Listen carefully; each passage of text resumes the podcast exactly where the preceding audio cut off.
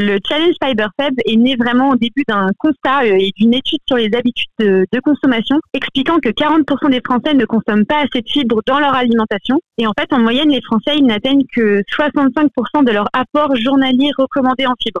Alors qu'on sait aujourd'hui que les fibres, ils ont de nombreux bénéfices pour la santé.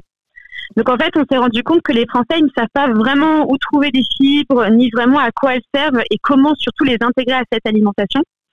Et donc, Activia a lancé le mouvement CyberFab pour sensibiliser et justement encourager les Français à diversifier leur alimentation en y intégrant en fait davantage les fibres. Et l'objectif, bien sûr, c'est de les, a- les aider à atteindre les trente grammes recommandés par jour par l'A N S E S